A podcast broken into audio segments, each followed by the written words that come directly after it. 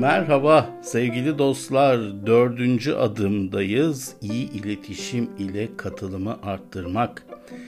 E, iletişim belki de iş hayatının en önemli unsurlarından, fonksiyonlarından bir tanesi.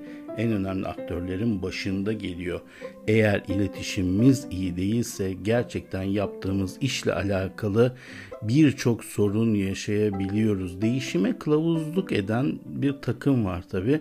Bu takım vizyon ve stratejileri organizasyon içindeki herkese e, mutlaka duyurmalı ve onların da desteğini almalı iyi bir iletişim ile. E, vizyon ve stratejiler de tabii net ve anlaşılır bir şekilde ortaya koyulması gerekiyor. Eğer koyulmazsa gerçekten destek sağlanmaz.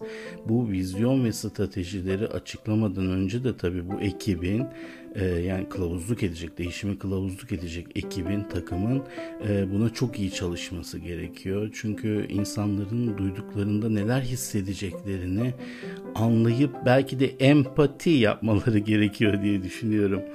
İnsanlar arasında doğabilecek bazı böyle endişeler, korkular, acaba bana bir şey olur mu gibi olumsuz düşüncelerin önüne geçmek lazım e, ikna edecek de hazırlıkları yapmak gerekiyor. Çünkü şüphe uyandıracak tek bir konu bile e, rahatsız edebilir. E, gelen tüm soruları cevaplayamayabilirsiniz. Bazı şeyler de karanlıkta kalabilir.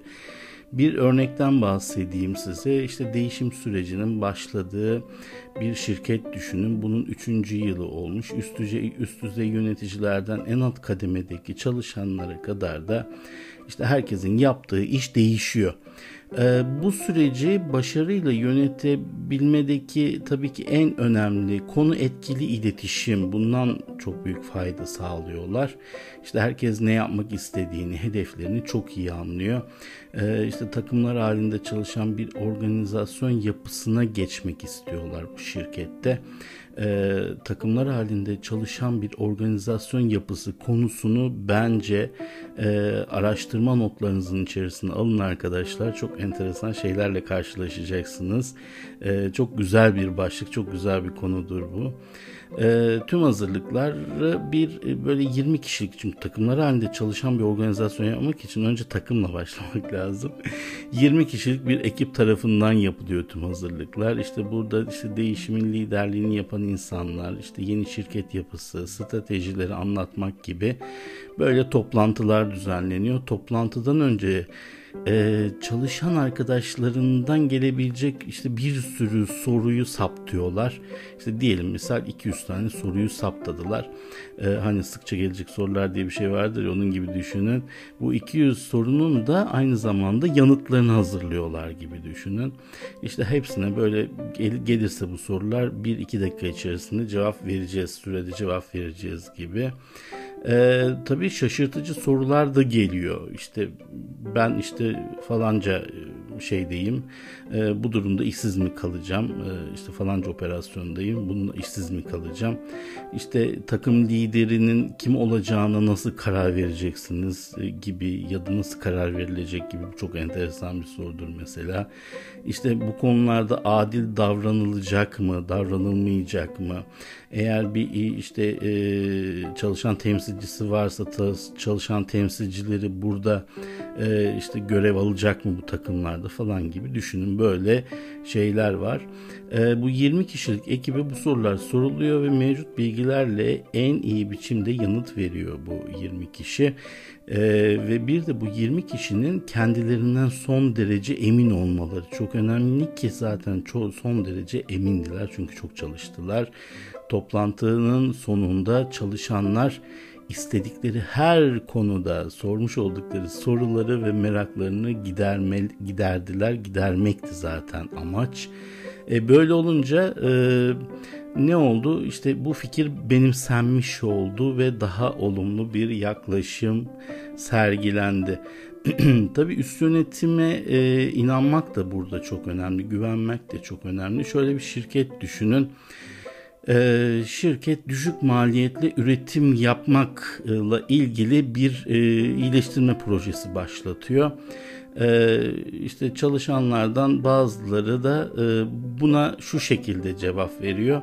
Diyorlar ki işte ya bu tepe yöneticilerin bulunmuş olduğu ofis katları yani o kadar lüks ve şatafatlı ki yani biz burada düşük maliyetle üretim ilkesini yani bu iyileştirme projesini yerine getireceğiz ama yani tuhaf buluyoruz bu durumu. Yani madem en düşük maliyetle üretimi hedefliyoruz, bunu çalışacağız bununla ilgili. Hani neden kaynaklarımızı da boşa harcıyoruz gibi çok haklı bir şey var. Çünkü bunu hep görürüz iş hayatında bizler birebir deneyimlediğimiz bir konudur. Yani düşünsenize basketbol sahasının yarısı büyüklüğünde kocaman bir e, makam ofisi düşünün. Kapıdan giriyorsunuz belli bir süre yürümek durumunda kalıyorsunuz masaya ulaşana kadar. Hatta özel banyolar hatta ben jacuzziler bile gördüm. E, işte bilardo masası veya başka türlü işte masalar hani gündüz oynanabilecek olan masalar bile var. E, işte her odanın yanında bir konferans salonu bir görüşme odası gibi. Yani illa hep böyle kendi odasında ağırlamıyor. İşte yan odayı alalım, şuradaki odayı alalım ya öyle bir kat düşünün artık. Ee, işte o kata bir de özel asansör durumu var. Hatta ben bu özel asansör durumları ya da işte böyle bazı kamu kuruluşlarında görmüşsünüzdür böyle camlarla ya da paravanlarla belli bir yerler kapanıyor.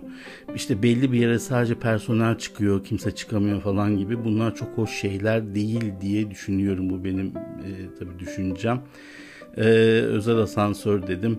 İşte mesela özel güvenlikler, işte pahalı tablolar, taha, pahalı böyle ofis e, objeleri, e, tabii araçlar, araçlara özel otoparklar, ee, böyle bir şeydi bir de şunu düşünün. Yani bir e, tedarikçiniz ya da bir müşteriniz var diyelim. E, tedarikçiniz ve müşteriniz bile bu durumdan rahatsızlık duyabilir. Yani bu kadar varlık ve bu kadar şatafatın içerisinde hani bu şirkette çalışmak zor olabilir diye düşünür e, gibi geliyor bana. Ee, tabii bu katı yeniden dekore, dekore etmek için de para harcamak gerekiyor. Bu konuyu tabii üst yönetim tartışıyor ediyor falan ama bakıyorlar ki yok böyle bir şey yok. Yani bir de cesaret etmek lazım buna konfor alanından çıkmak lazım ve sonrasında e, yeni bir CEO geliyor arkadaşlar bu şirketin başına. Diyor ki bu şirkete ben geldim ama bu böyle gitmeyecek. Bu katı yeniden dekore ediyoruz diyorlar. Banyolar kırılıyor odaların boyutları küçülüyor. İşte o e, yukarıdaki yönetim katındaki konferans salonları tüm çalışanların kullanabileceği şekilde dizayn ediliyor e, daha çağdaş bir görünüm yani çağdaşlıktır bu zaten. Yani paylaşım olayı çağdaşlıktır. Ee, özel asansör genel genel kullanımı açılıyor mesela. İşte tabloları satıp mesela kaynak olarak değerlendiriyorlar. Yani e, zenginler kulübü görünümü ortadan yok oluyor. E, e tabi bununla ilgili de bir para harcanıyor ancak e, çok kısa bir sürede çünkü işte sekreter sayıları da çok böyle yerlerde.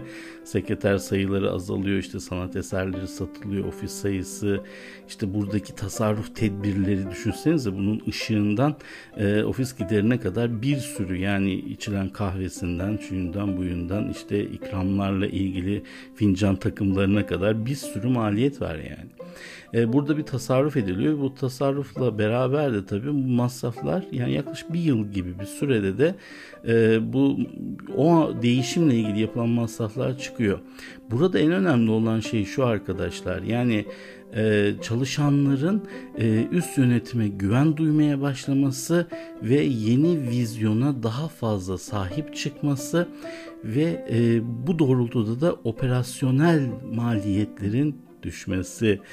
Böyle işte iletişimi e, çok iyi kullanmak, iletişimde gerçekten etkin olmak e, ve e, iyi iletişimle katılımı arttırmak e, daima değişim ve dönüşüm faaliyetlerinde sonuç alıcı e, davranışları ortaya çıkartıyor. Teşekkür ederim.